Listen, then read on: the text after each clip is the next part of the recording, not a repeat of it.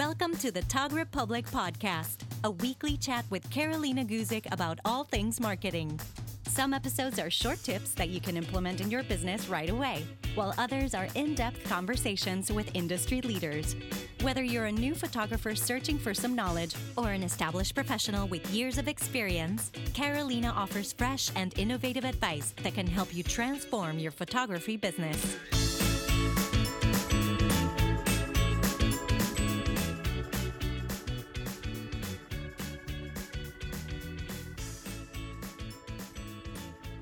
This episode is sponsored by The Art of Pinning, a self paced Pinterest class for wedding and lifestyle photographers.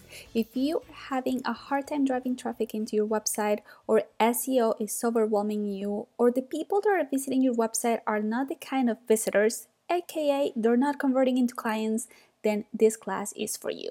You can find more information at www.thetogrepublic.com forward slash Pinterest or just follow the link in the notes. Now, enjoy this episode.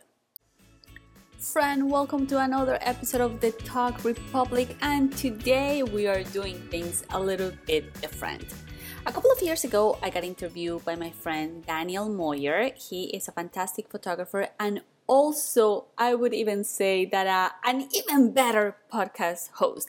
He is really a fantastic interviewer. And we had this conversation about getting your brand noticed, and obviously, we talk about Pinterest. I really love this interview, so I asked him if I could use it on my own podcast, and he was like, Yes, Carolina, go ahead, do it.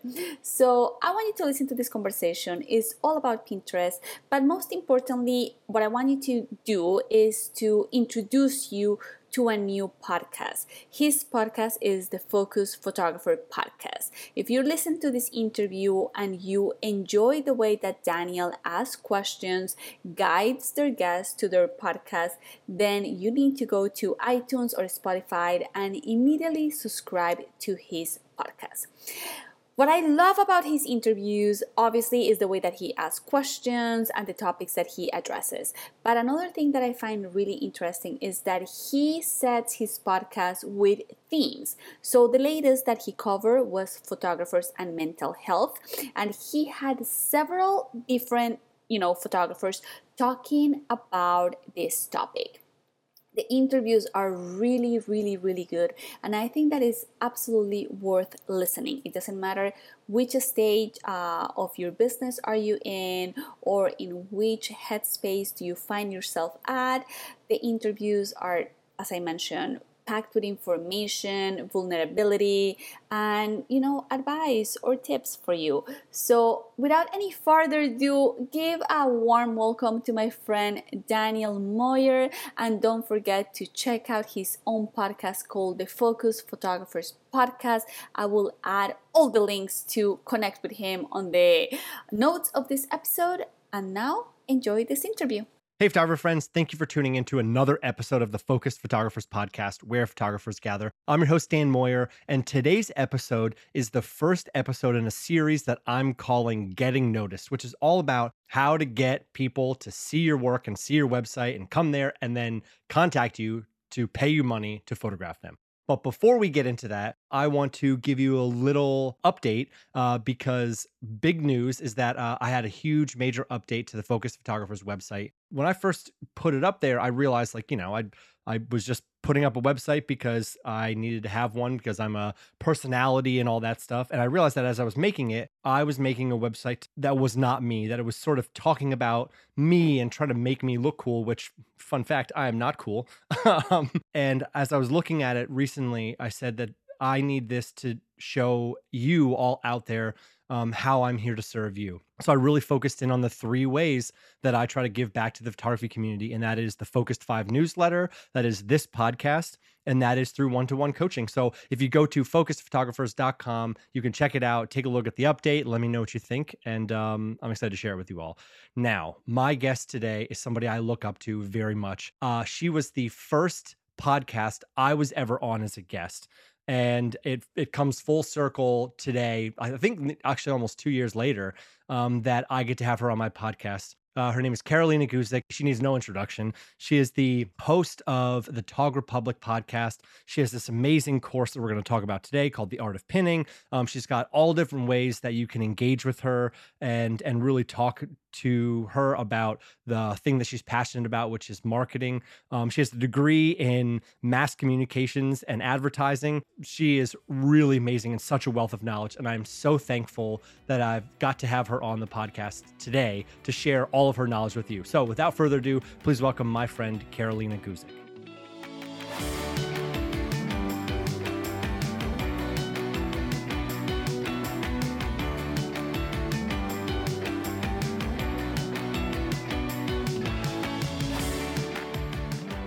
All right, friends, I am beyond excited right now. And here's the reason why I'm beyond excited is because my guest, Carolina Guzik, is the person who invited me on the first ever podcast that I was on. I'm pretty sure I was on her podcast before I even had my own podcast.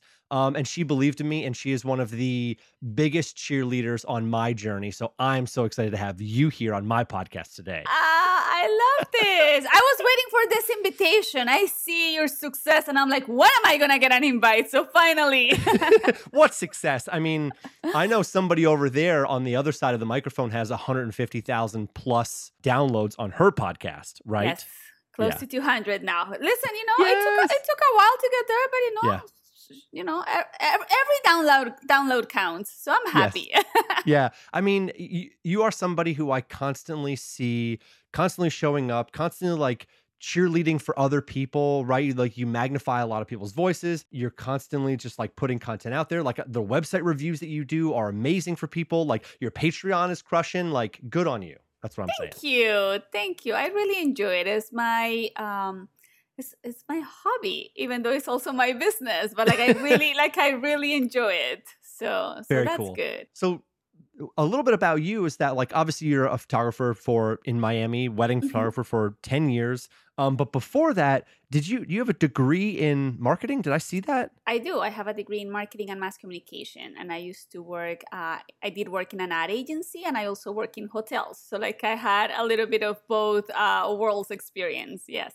Wow. Okay. Um. So what what made the the leap from you know marketing big world to wanting to do your own thing and have your own business and all that stuff?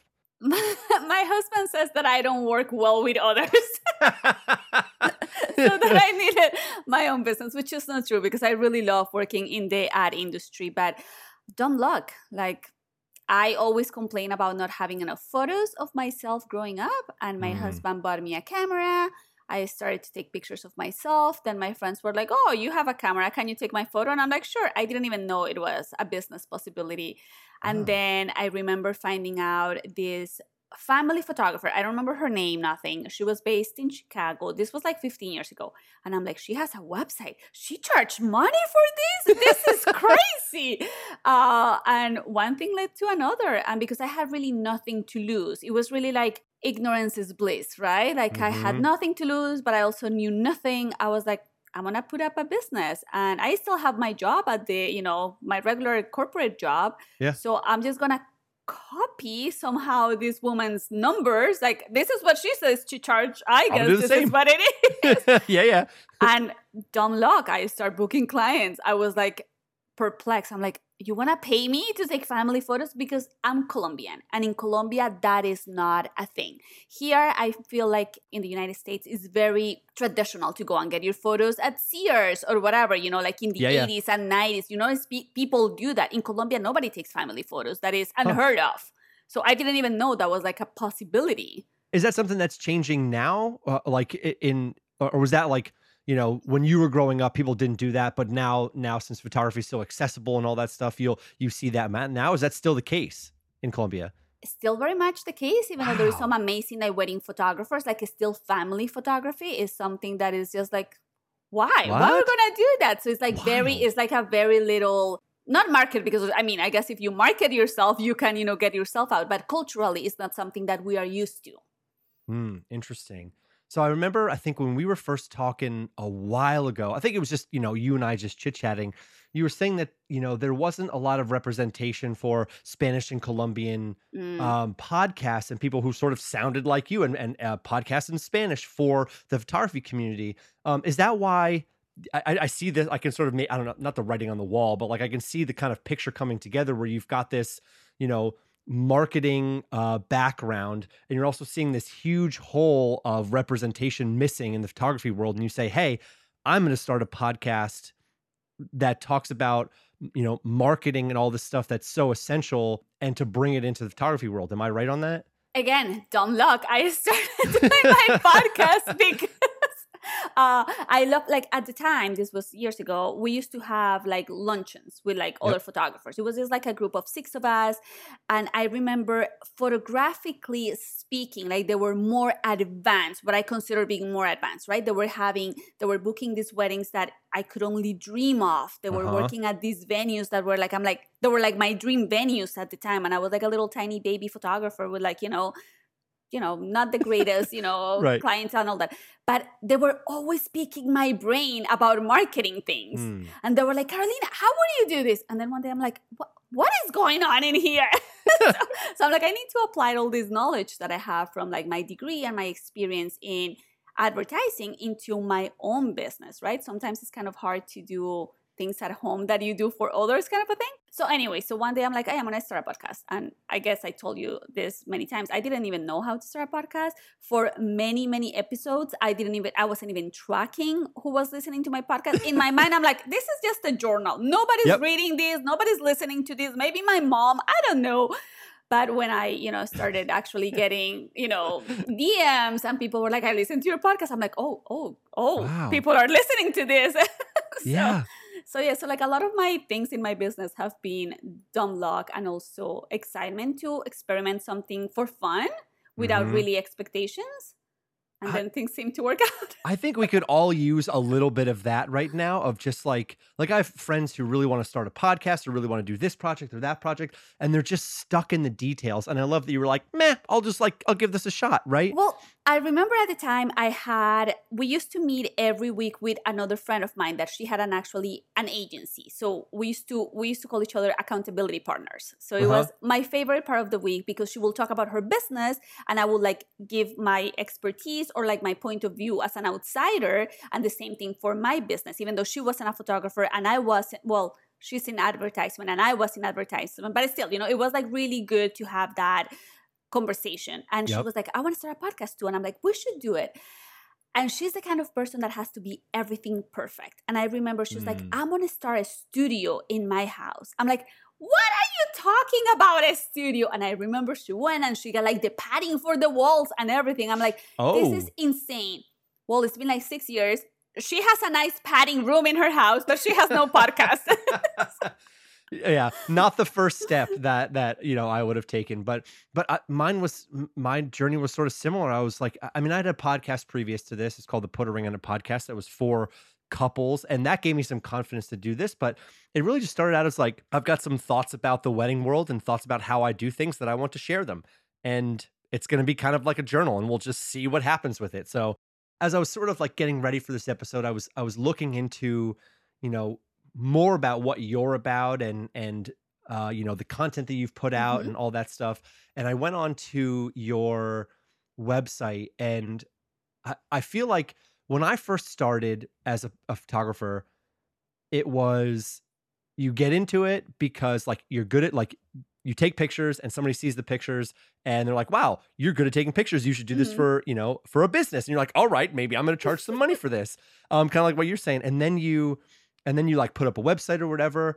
And we all know that you can be an amazing photographer but if you don't market yourself and put yourself out there nobody's going to see it but there's also we all know many cases of like sort of mediocre photographer Mhm. photographers who like crush their marketing and they have tons of clients banging down their door and there's this one thing on your website that says Without good marketing strategies, no matter how amazing you are at what you do, your audience won't see your work. This means that it will be really hard to get new clients to hire you for creative services, and sadly, your business won't be profitable. The Photography Republic is for both new and well established photographers. Let's all work together to have a more successful and profitable industry, shall we? That's exactly right.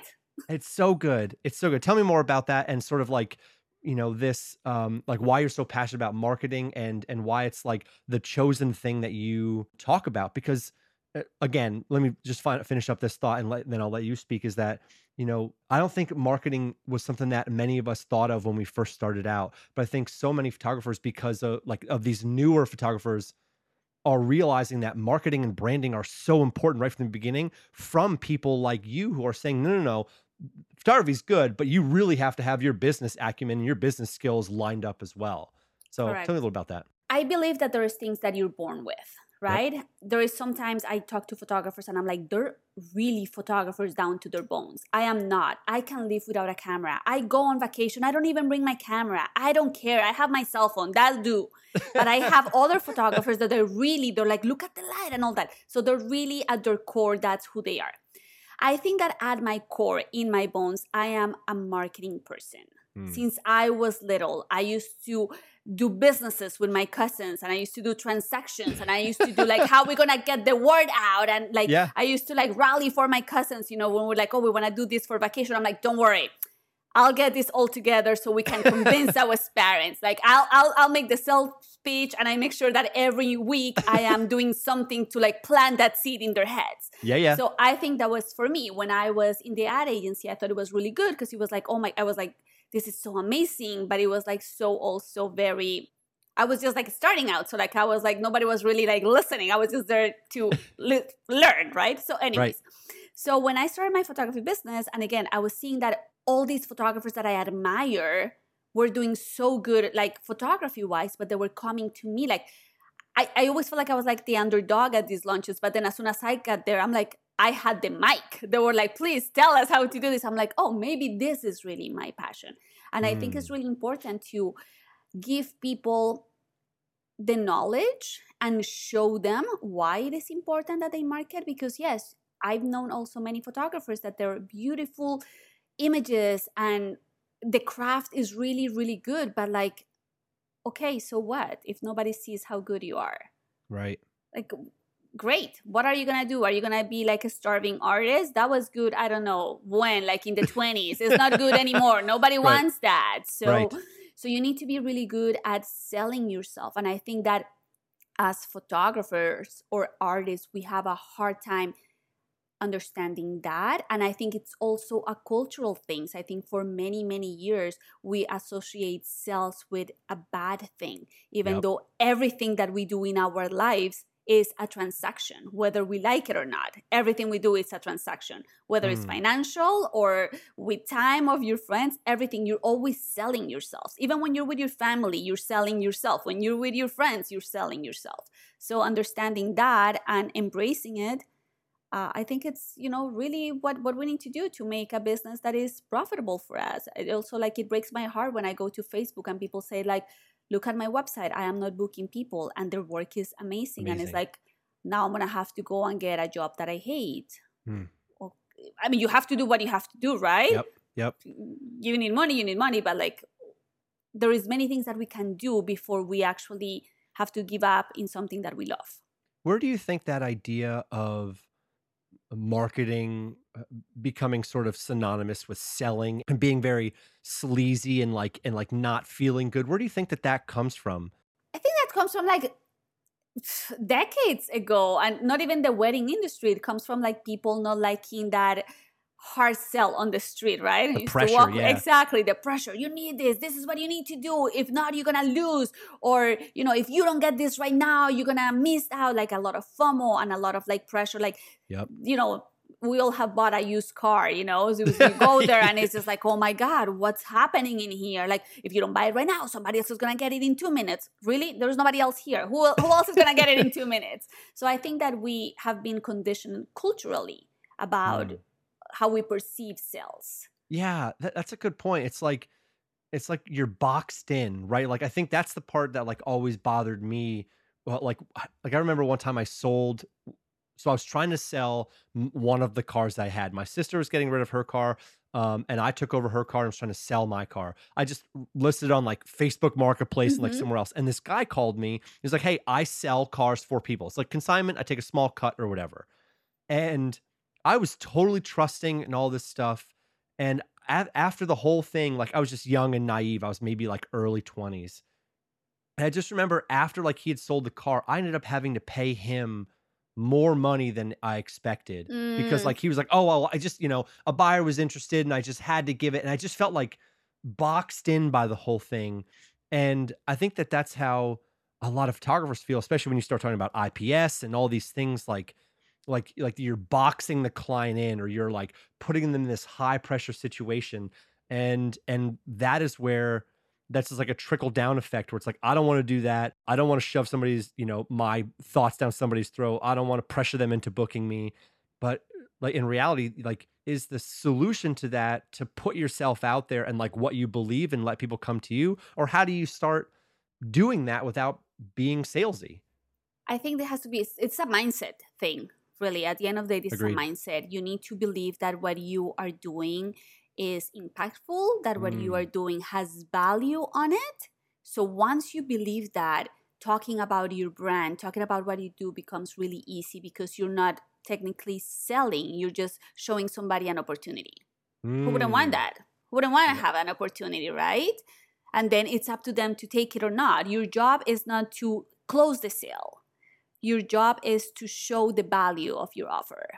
Ooh, I like that a lot. That's it. So I think that that removes also a lot of the pressure, right? Like I am really into all the woo-woo things about mindset and meditation Same. and manifestation. You know, give I'll, it to me. Yeah, I'll drink the Kool Aid. give it to me. But, yes. But you know, so like I I believe, and I was just talking about this. I don't remember just recently I was talking about this. Actually, the podcast that I released today, I was mentioning to Ooh. the person that was on the podcast, I was saying my business grew almost double the moment that my mindset changed. Has my photos changed? No, I can go back. I actually posted the other day on my Instagram a wedding that I photographed eight years ago telling them how my my style has actually not even changed classic forever this is yep. it so it is really a mindset i was book was i booking the weddings that i have today eight years ago no so yes i have gotten better obviously at posting and things like that on my client journey but it has been a mindset that what i do has a lot of value and it's actually a benefit for the people that choose to work with me. I could not agree more.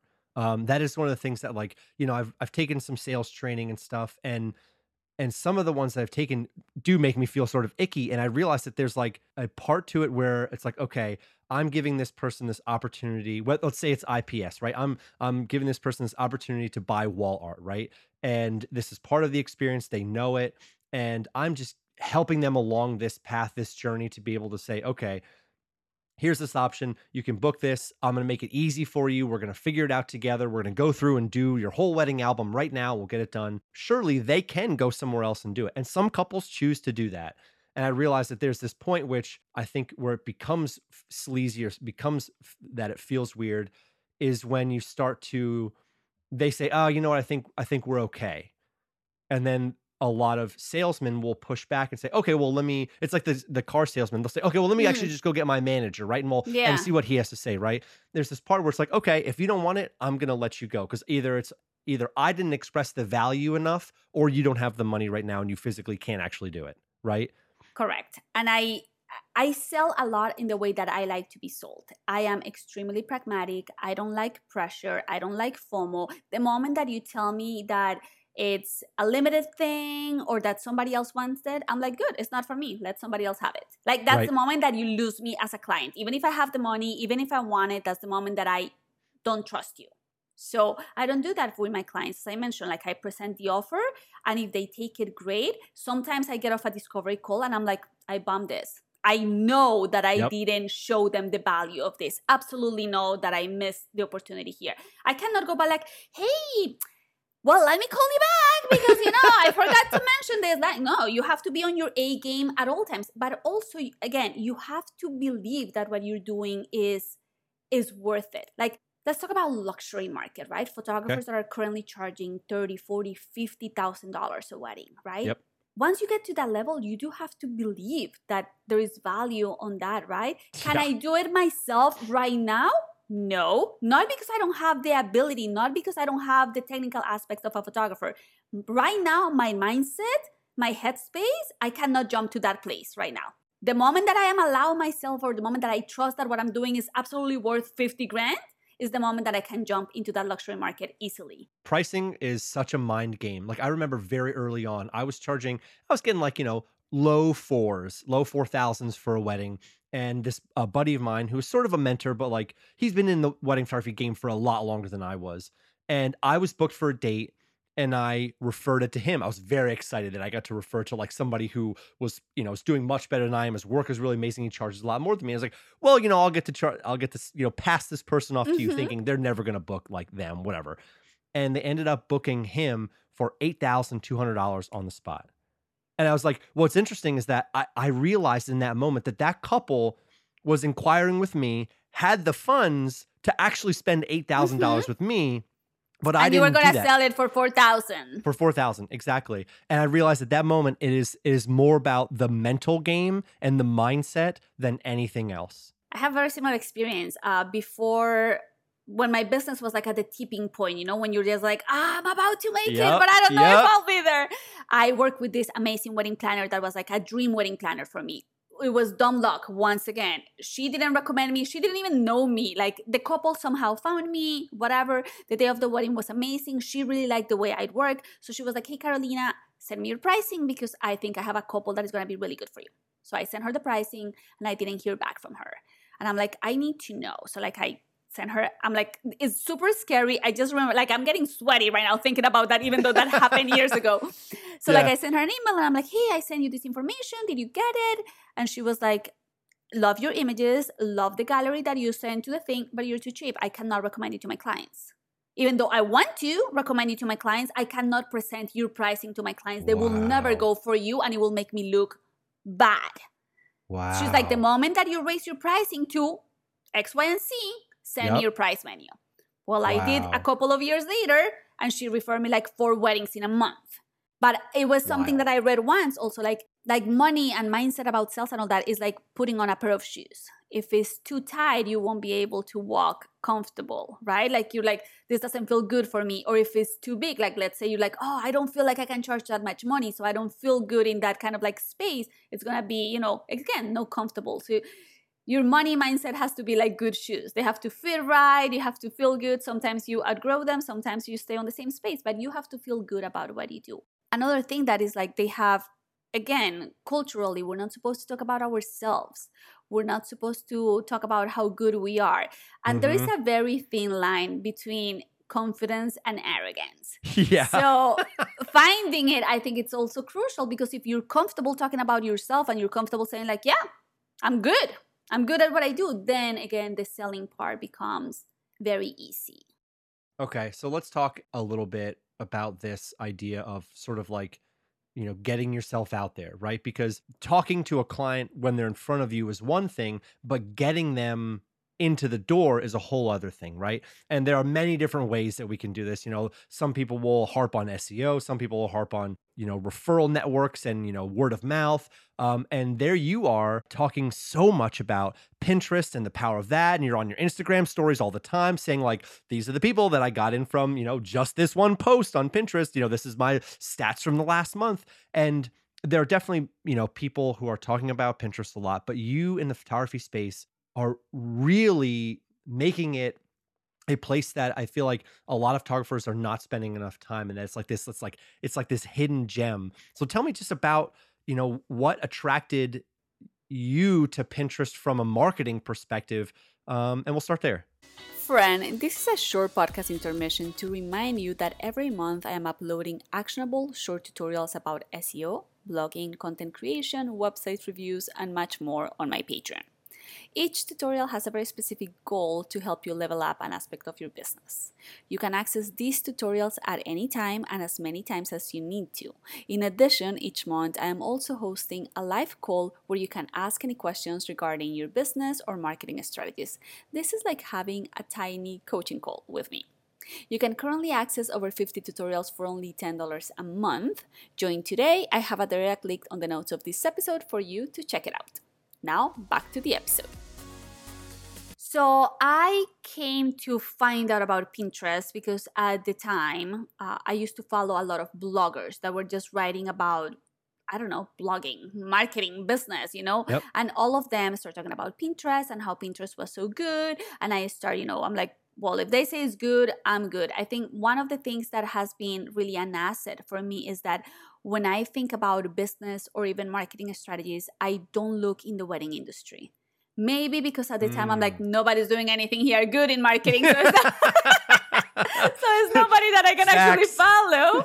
So I'm like, I'm gonna have to do what people do in advertising. They take a look at what other industries are doing and then they implement ideas from other industries. Okay. So I was like, well, let me see, you know, what I can take from these people. So I start following them and I start posting things on Pinterest and it was good, you know. I was like, this is great. But then knowledge is power, right? So I'm like, I start, you know, understanding more about the platform and I started understanding how the platform was being used in my industry, right? Because I was using it as bloggers were using it, right? I'm like, let's see how this works in the wedding industry. And I'm like, it's not working good in the wedding industry for me. Like Mhm. it's working okay, but I want to know if I change it, if I do a spin on this, if it's going to actually work out. I'm like, again, I have nothing to lose. Had very little traffic to my website from Pinterest. It was very new, so I'm like, whatever, you know, I have to experiment. And I experimented, and then, you know, a couple of months later, when I track my analytics, I'm like, this is absolutely incredible. So I started talking with my lunch friends about Pinterest. I'm like, you need to get on Pinterest. and then, you know, my local friends start like inviting me to like, you know, Tuesdays together meetings and things like that. And I start talking a lot about Pinterest. And the more I talk, I'm like, I need to do more research about Pinterest. So I start research, you know, doing research with what other industries were doing on Pinterest, finding out what was working for them. And I'm like, how could I apply that in the wedding industry? And that's how my Pinterest strategy started being a success. I do understand or I do see because I have a class and I teach about Pinterest that a lot of people get really excited, right? When they see my stats, they're like, I want this. What they seem not to understand or they don't want to do is the hard work. Pinterest is not an easy platform. I mean, it is really easy to manage, right? Right. Anybody can upload a photo, fantastic. But Pinterest is a platform that requires time. It's like Mm. SEO. It doesn't you po- put a beautiful blog post on your on your blog, it's not gonna like reach a million people tomorrow. I mean, unless you're extremely famous, right? It's Right. not gonna happen. We are so conditioned for instant gratification. So people say like, "Oh, well, I got you know 20,000 followers on Instagram. How is that gonna work on Pinterest?" It's not. It's two different things. Yeah. Completely two different things. There's two different strategies. And what you need to do is you need to look at your analytics. You need to look, you need to track your data, which is another thing that the majority of photographers don't do. Don't do. They don't Mhm. track data. If you don't know your numbers, it's impossible for you to make adjustments. If you are going to start using Pinterest, you need to be good at tracking your data and you need to be good at having patience. And also you need to know how the platform works. People say like, "Oh, I haven't gotten any referrals from Pinterest." I don't get many referrals that says I found you on Pinterest per se, but I get many many referrals that I said I found you on Google. And that's like the go-to answer for a lot of things. Yes, my SEO is really good, but I can also see how much traffic to my website Pinterest sends every month.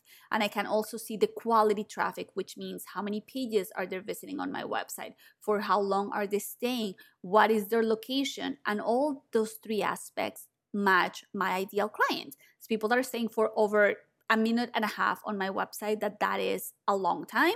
There's people that are visiting more than two three pages. So i'm like they're invested in what they see. They like what they see. They're exploring there is people that are based in the miami metro area new york and la which those are i i photograph a lot of destination weddings in miami. A lot of people coming from new york a lot of people coming from california. So i'm like those are my clients. So once i understand the data from Pinterest and from my Google Analytics, I can make an educated assumption and say, Pinterest is really helping me. Am I doing one to one transaction, meaning that they saw me on Pinterest, now they book me? I don't know. It's impossible to sell to tell also because the the way Pinterest work is like it's inspirational and aspirational. People start planning their weddings on Pinterest even before they get a ring. So let's say, for example, they find my photos, they find my venues, they're like, I really like this idea for my own wedding. They save that image.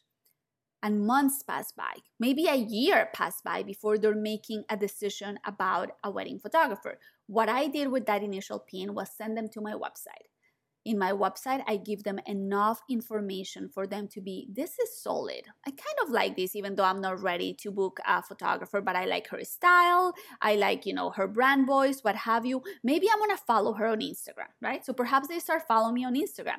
So a year later, when they contact me, they could be like, hey, I found you on Google, or they could be like, I've been following you on Instagram for a whole year, which is valid. But how did they find me initially? Was that Pinterest post. Interesting. So I want to go back to what you said sort of in the beginning, uh, which was, you know, photographers will say, "Oh, it's not working for me. It, it is what it is." I'm assuming that's because they just haven't put the time in. They haven't done the consistent work of continuing to post regularly over and over again. Is that what I'm hearing? It could be that. It could be that they're actually not checking their analytics. So if you if they're not getting inquiries that says like, "Oh, we found you on Pinterest," they're disregarding the platform. They're like, oh, it's not working because I'm not getting the exact word that I'm looking for, which is Pinterest. But what is a second word that you might be looking for? Google? What is another word that you might be looking for? Online? Online search, yeah. yes. Blog. Blog, I mean... exactly. So what I again, what I want people to focus when they're using Pinterest is their data from their Google Analytics. How many people are visiting their website? If you tell me that you have done my class, that you have done everything that I have taught you about Pinterest, and that I go back, you know, a year later after you created your account and you have been consistent with your postings and all that, and then I see that you have zero traffic, then I'll be like, maybe it isn't working for you. Right? Then I'll be right. like, I'll be like, okay, we can argue with numbers. It is what it is. But if I go back and I see a lot of traffic, then I'll be like, then there is a problem here. Something is broken here. Because remember, Pinterest is just the first point of contact. And Pinterest audience is a very, very cold audience. Nobody goes on Pinterest looking for their favorite, um, what's the word, influencer, nothing like that. It's kind of like a Google search. But again, as I mentioned, it's aspirational and inspirational. You go to Google immediately when you need something, right? I need something for the next month, the next couple of days. I'm gonna go to Google, it's gonna give me the answer. Pinterest is where people go to dream. I want to have a wedding in Miami that is going to be outdoors, that is going to be so pretty. Let me see how those venues look like. So they go to Pinterest to see all the beautiful venues in Miami. Once they find a photo they like, they're like, oh, this is exactly what I want. I'm going to save it on my board. And then they go back to those boards to revise that information. And then again, if they click in that pin and if you have done the work correctly, that image is going to take them to a blog post about that wedding. What's going to have that blog post? Most images about that wedding more inspiration. What's going to happen in that in the website? If you have a website that is not converting if you have a website where you don't have what i call breadcrumbs and breadcrumbs is like more posts that are similar to that post so you keep them in like that spider loop, like web. content loop or exactly. something. Yeah, yeah yeah. Okay. What's going to happen? What's going to happen if your website got shut down and you haven't even noticed that your website is not even working? What's going to happen if your contact form is not working and you're like i haven't received any inquiries. Well you don't even check your contact form to see if it's working. So you can lose that traffic on your website really easily if the whole system isn't set up. But again we have data that tell us like 40 million couples per year use Pinterest to plan a wedding. You want to tell me that out of 40 million couples, you're not going to find five, 10 couples? What's wild is that, like, when you say it that way, it makes so much sense, but I don't feel like that many photographers are working it the same way that they work Instagram. I mean, granted, you know, there's uh, there's definitely exceptions to every single case, right? You know, lots of people say, "Oh, well, I, I book a lot off Instagram." I, I've always felt like not that many people go to Instagram to make a transaction. It's that it's that sort of you know their friend saw a picture um, that that uh, of yours and they tagged they put it in their story and then they happen to see you and they happen to be engaged. But like it almost seems like happenstance like it's just sort of a like maybe right? Um and it has to be like uh, like it's almost like word of mouth where like you know one of your couples posts a picture and then you go from there. But it doesn't seem like that many people do the same thing on Pinterest, even though, like you're saying, couples are going on there and creating inspiration and cr- literally taking pictures and saving them to come back to them. Mm-hmm. So if you're in those pictures, if those pictures are you, and and I'm assuming you probably have like a way you write the captions and all those things, so that way as soon as they click on that picture, it says who it's by, blah blah blah. blah. That makes so much sense. And it's also understanding the platform. The way that I write on Pinterest is completely different as the way that I write on Instagram. In Instagram, I'm extremely personable. I talk about, you know, even even in my post about weddings, I talk about like, oh, so and so love the housewives and that's why at the wedding you know like i'm more like into like the things that i love and the things that they love on pinterest because the audience is completely cold i am more pragmatic I am not Hmm. writing about me loving the housewives and how so and so were so romantic on their wedding day. No, I'm talking about like this venue is perfect for people that coming from out of town that want to have a garden wedding in Miami. Straight to the Oh. point. What is this about? Garden weddings in Miami. What is this for? Couples that want a garden wedding in Miami or, you know, a castle wedding in Miami. And I talk about like a specific venue that looks like a castle. Things because people are not going with that like emotional thing into Pinterest. They're going for like, again, aspirational. But how Mhm. are they looking something aspirational? Beach wedding in Miami. How does a garden wedding look in Miami? Because they want to see, they, you know, they're just like dreaming about their wedding. And if I have all those images for them to like, to kind of like add fire to that dream, to be like, this is exactly what we wanted, this is so good, then I got them. I got them only like at a 5%. I haven't got them at a 100%. I'm going to get But- them more on my website. But they're also going to say like, "Oh, who took these pictures?" Like Correct. like that makes so much sense because like they know that what they're searching for it's not by chance. Like I think that's the one thing that hangs me up about spending so much time on Instagram is it feels like you're putting so much out there and it's sort of by chance if somebody finds you or whatever because it's so massive. But this is very calculated and you know people are coming there searching for what you want. It's like, you know, it's a mini search engine it is. um, a, a visual search engine of you know they are looking for this specific thing and you can say yeah here i i do this one thing here's a picture that shows you and i also am for hire if you want me to do this thing for you right you know so i feel like you're already on this topic a little bit but can you sort of run me through like what a, a post would look like for uh, for pinterest that you would do like a little like flow of sort of what it would be So for Pinterest, I focus only on vertical images. And it's really funny because when I started doing Pinterest, like the way that I shoot completely changes because now in my mind, I'm like, I need to shoot for Pinterest. So like I Ah. shoot very vertical a lot more than Okay. horizontal. So I'm gonna choose a vertical photo because That that's what. Pinterest. that hurts my feelings a little bit A lot like of I'm- photographers get like, ah. But also, if you want to get published in magazines, they want vertical photos over horizontal photos. I'm shaking a little bit. Like I don't, I don't- like. Have you ever heard this like silly thing where if God if God intended us to take vertical pictures, He would have put our eyes up and down instead of side to side? well, it makes sense, but you know, yeah. I'm not gonna argue with editors in magazines. So, so you know, I took a horizontal photo. I go really heavy on details, right? I want to make sure that I can showcase how a venue looks like, what a table looks like. the add, you know, the ambience of a wedding. Obviously, I put romantic photos because those are the ones that people are gonna see reflected on them, right? They're like, oh, I want to look like this couple. But then, you know, I would say that I do like about 30% romantic photos and 70% um, style images. Like, and by style, I'm talking about like table decor, ceremony decor, things that people can duplicate for their own wedding. You're gonna make sure that you're gonna do a little bit of research on keywords, right? Don't go putting the wedding of Joan and Jane. Okay, who is Joan and Jane? Unless you're photographing like Prince Harry and Meghan, and then there's people that are gonna be looking for. But Yeah. Joan and Jane, they're lovely. Nobody cares. So Yep. make sure what people care about is like the location, perhaps, where they get married. Venue X and Y is really hot in my city. Okay, what does the venue look like? Is it a castle? Is it a ballroom? Is it a garden? Is it a museum? Is it an aquarium? I don't know. What is that specific keyword that many other couples are actually interested in? So those are the things that you're gonna put in your title, that you're gonna put in your description. But again, don't do this like it was the early 90s and it's just like 25 you know keywords in there no you have to write like a human right Right. so go and right. tell why this venue is beautiful and or why this style of wedding was so much fun hmm Do you um how how regularly are you posting on Pinterest? haven't posted in a while to be honest.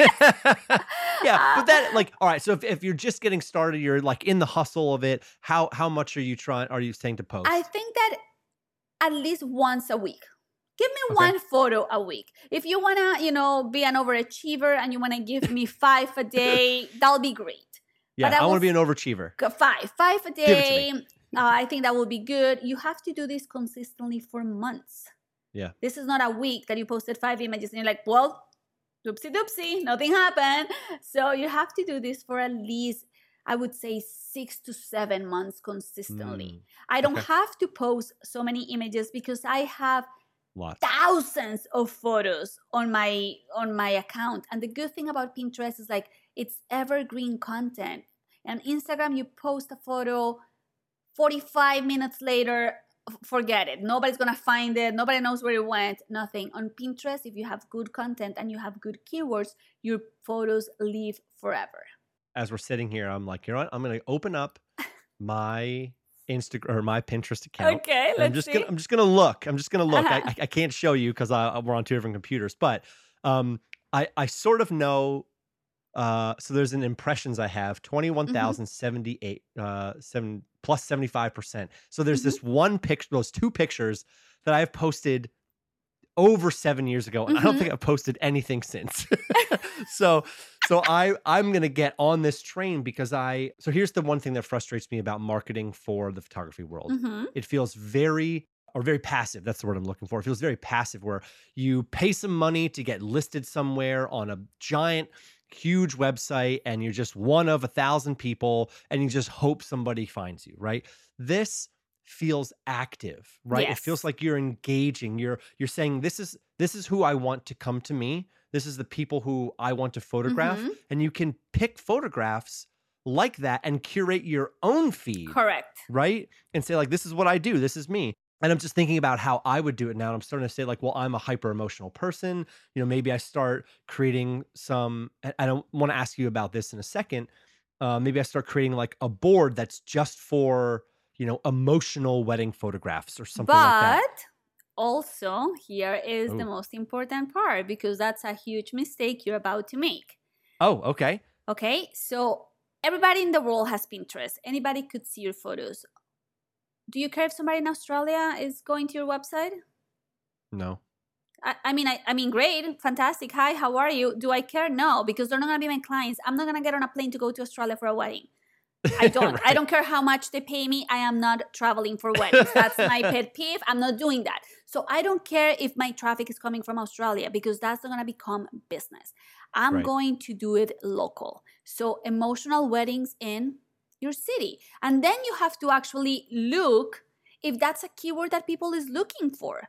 Because you might think that, oh, somebody's looking for this and nobody's go because again, remember, people are going to Pinterest for aspirational. Are they probably going to use emotional wedding photography? Probably not. So you don't want to get into this. It's kind of like a diet. You don't want to get in a diet that is not going to get you the results that you want because then you're going to be frustrated, right? You're going to get Uh-huh. in a in in in, in a in, in a system that is actually reaching out to people that you like or that you want to work with, but also in a very smart way. What could be something similar or or like a similar like it, to be honest the easiest hanging fruit is start with the venues that you love working at because most likely the couples that get married there are very similar to your past couples and maybe they are very emotional couples Yeah. I, so I, I'm looking. I literally have a board called emotional wedding photos. I'm just looking now. but I'm looking at the top two pictures. This one, uh, 20,000 impressions in the last 30 days, maybe Mhm. 147 saves, 13 outbound clicks. And the title, or like the caption says, Claire and Sean's classic Philadelphia wedding at the Union League on Broad Street, which That's is like, perfect which would sort of make sense that that would be because the Union League is a very well known Mhm. big ballroom. The pictures, I it was a horizontal picture that I cropped ver- vertically. So like because I, I heard that from a friend of mine years ago uh, who's a wedding planner. She said no you have to you have to if you have a great hor- uh, horizontal picture you got to crop it vertical. Just do it. And uh, there's another one that is uh, it's the bane of my existence this picture. It's this uh, maybe like the first year i was taking pictures uh like 2010 or 2011 and i took a you know a s'more is? Um that's is Yeah, that like- regional regional thing? Yeah like graham cracker yeah, the cookie marshmallow with okay chocolate. Yeah. everybody knows what s'mores are. Okay, just making sure. Um, and I put an, an engagement ring in a Mm. s'more, and it's like on a hand, and it's like everybody eats that picture up. That's the second most popular picture for forever. But that like those those two things hit what you're talking about. One is sort of inspiration. It's a camping style Mhm. or camping themed engagement session is the is the caption.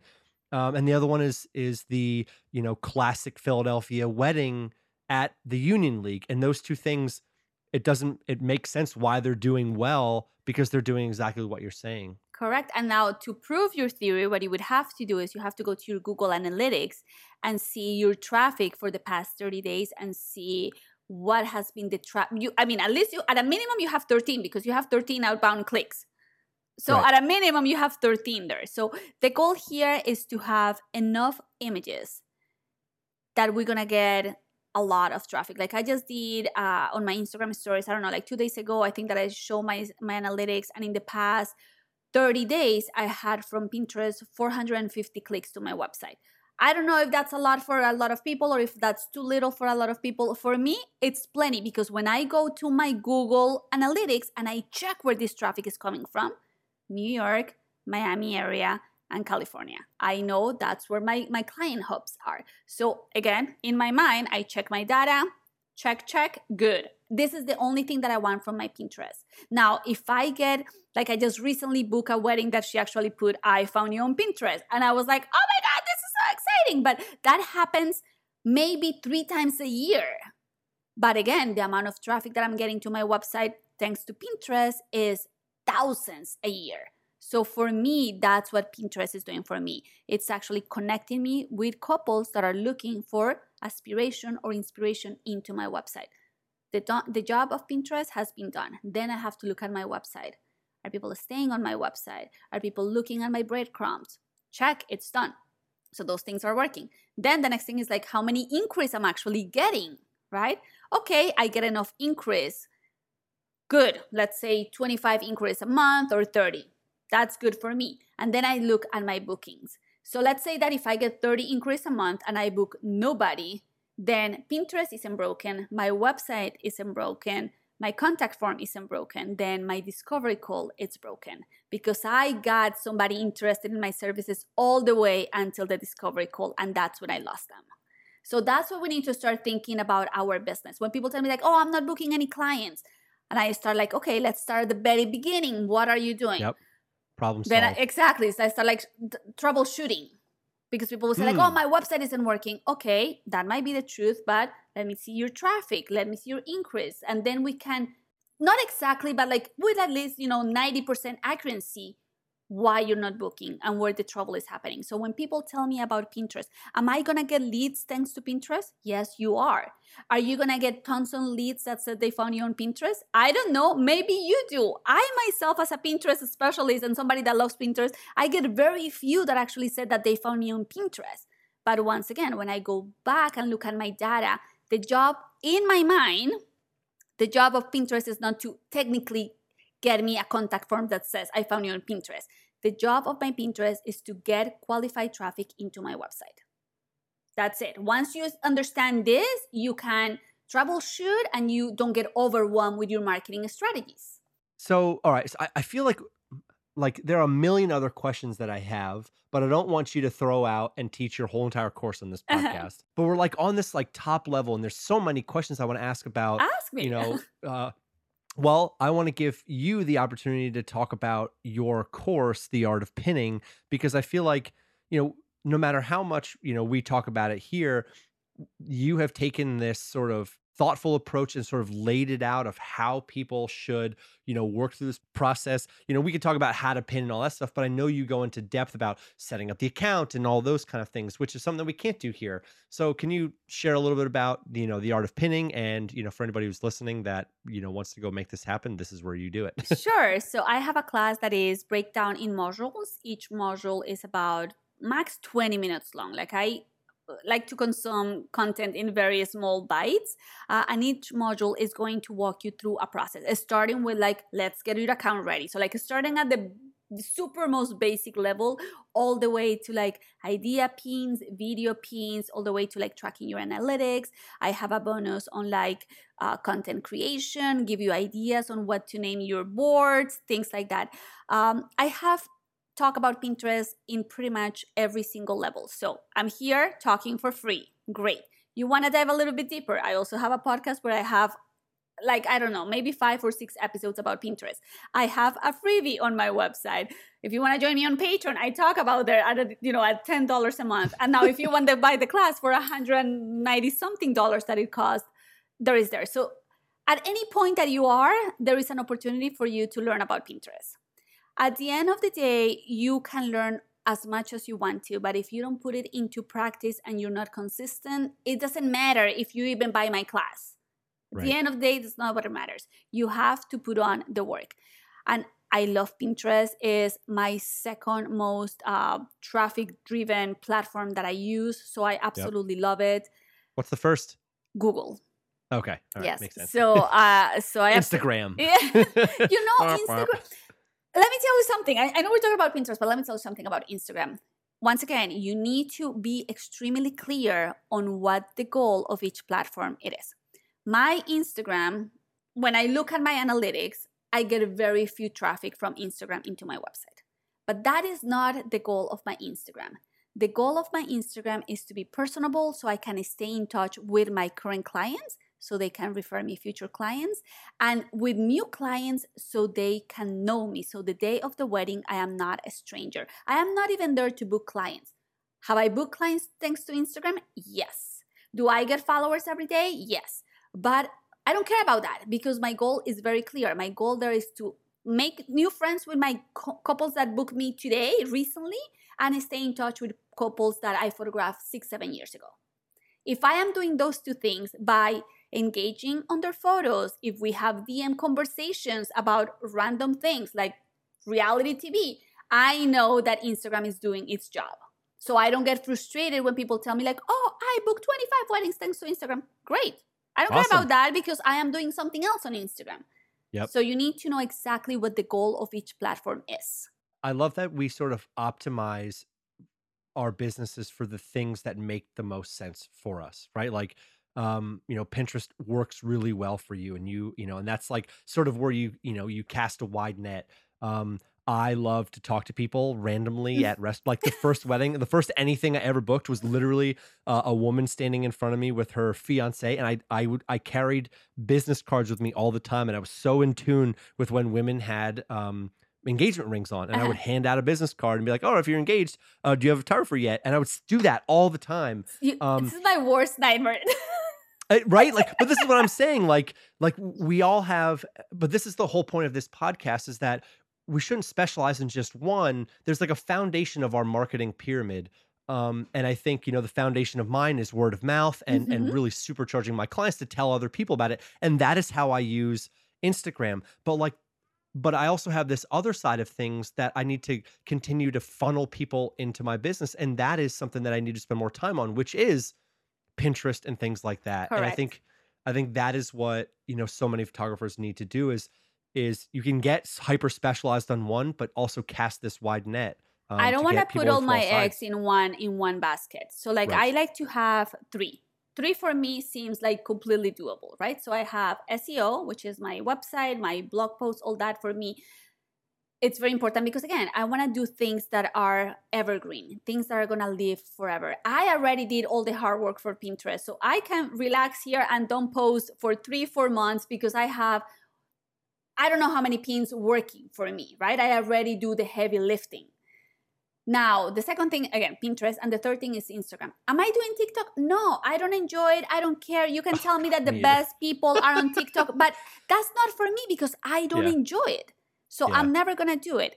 But I'm also not gonna just be like, I'm gonna focus only on Pinterest and forget about everything else because what happens if Pinterest disappears, right? I wanna have at least two other things that hold me together. And that would be for me, my SEO and my Instagram. So pick, you know, if you're listening to this and you're like, let me, you know, let me find out. Again, there is so many free content that you can you consume before you make a decision. But what I think I want you to understand is that this is not gonna be an easy fix to a broken problem. If you don't have a good website, it's not gonna work out for you because you do need a website to have. I mean, you don't need a website, you need a URL. Could you send them to Instagram? You could, you're losing people that way. And I Yeah. explain all this in my class why. But I want to tell you here the reason why. Let's say let's say that you have a beautiful photo, right? That I'm looking for a Philadelphia photographer and I find your photo, the one that you're talking about, you know, that is so beautiful. And Yeah, I yeah. click on it and you send me to your profile on Instagram.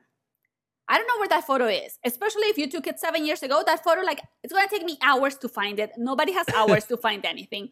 The second thing that is gonna happen is like now I'm on Instagram, and Instagram has done an amazing job at I don't know, messed up our brains because now I see that I have likes. I see that maybe I have a couple of DMs. So I completely forgot about you, Daniel. Bye. It was nice meeting you. Now I'm on somebody's DMs talking about something else. So what yep, do you you're looking to, at reels, you're scrolling for forever. Yes. So what you need is you send them to your website because you can control the experience in your website. Yep. So yeah, that's another tip. Goodness. Okay. So you mentioned a little bit um, of where people can find you, but you didn't mention your podcast name, your websites, like how to hit your Patreon up. Lay all those things out right now so we can um, so we can hear about where they are. super easy. Go to the togrepublic.com. That is togrepublic.com. You can listen from, to all the podcast episodes there. There is a little button that says education. If you click that, it's going to link you to my Patreon, to my website reviews, to my Pinterest class, to I don't know what else I have in there. I have coaching if you want to. So, yes, the, the most important address will be the togrepublic.com. So on a personal note, I'm very thankful uh, that you decided take some time from your busy rock star schedule and uh, come on the podcast which is little old me. um, no, but seriously, uh, you have been uh, somebody who, especially when I was starting out, I remember having many conversations with you as things were going on and messaging back and forth. You've been such a cheerleader for me, but also just um, really for so many people and just putting out so much uh, awesome content for an area that is uh, murky and confusing for a lot of us. And you do such a great job of of really simplifying it and helping us all do a better job of elevating our industry. So thank you. Aw, thank you, Daniel. Thank you for having me. I love uh, our combos, and I'm so happy to see that you have your own podcast. I love to see other people succeed. And again, there is space for all of us in here. So, you know, I really uh, appreciate all you do. And I was really excited about this because I've been waiting for months. So. Because you, yeah, you get to be on the opposite side of the microphone. It's very fun to be on other podcasts too. So It I don't know how often you get to do that, but it is fun. It is fun. yeah. How's your Awesome. Spanish, by the way? That Duolingo. I'm I'm working. Today was day 45. It's like it's not quite making the jump from like brain to mouth yet, but I completely understand because I'm learning Swedish. Uh, oh my goodness. Yes. So, I mean, yes, I know how to say a lady loves a sandwich. That's amazing. but I've noticed, and this has nothing to do that you do get vocabulary. So, Yeah. continue with your Duolingo uh, experience. Thanks, Carolina. I appreciate it. You're awesome. I appreciate that you were here today. awesome. Thanks so much for having me.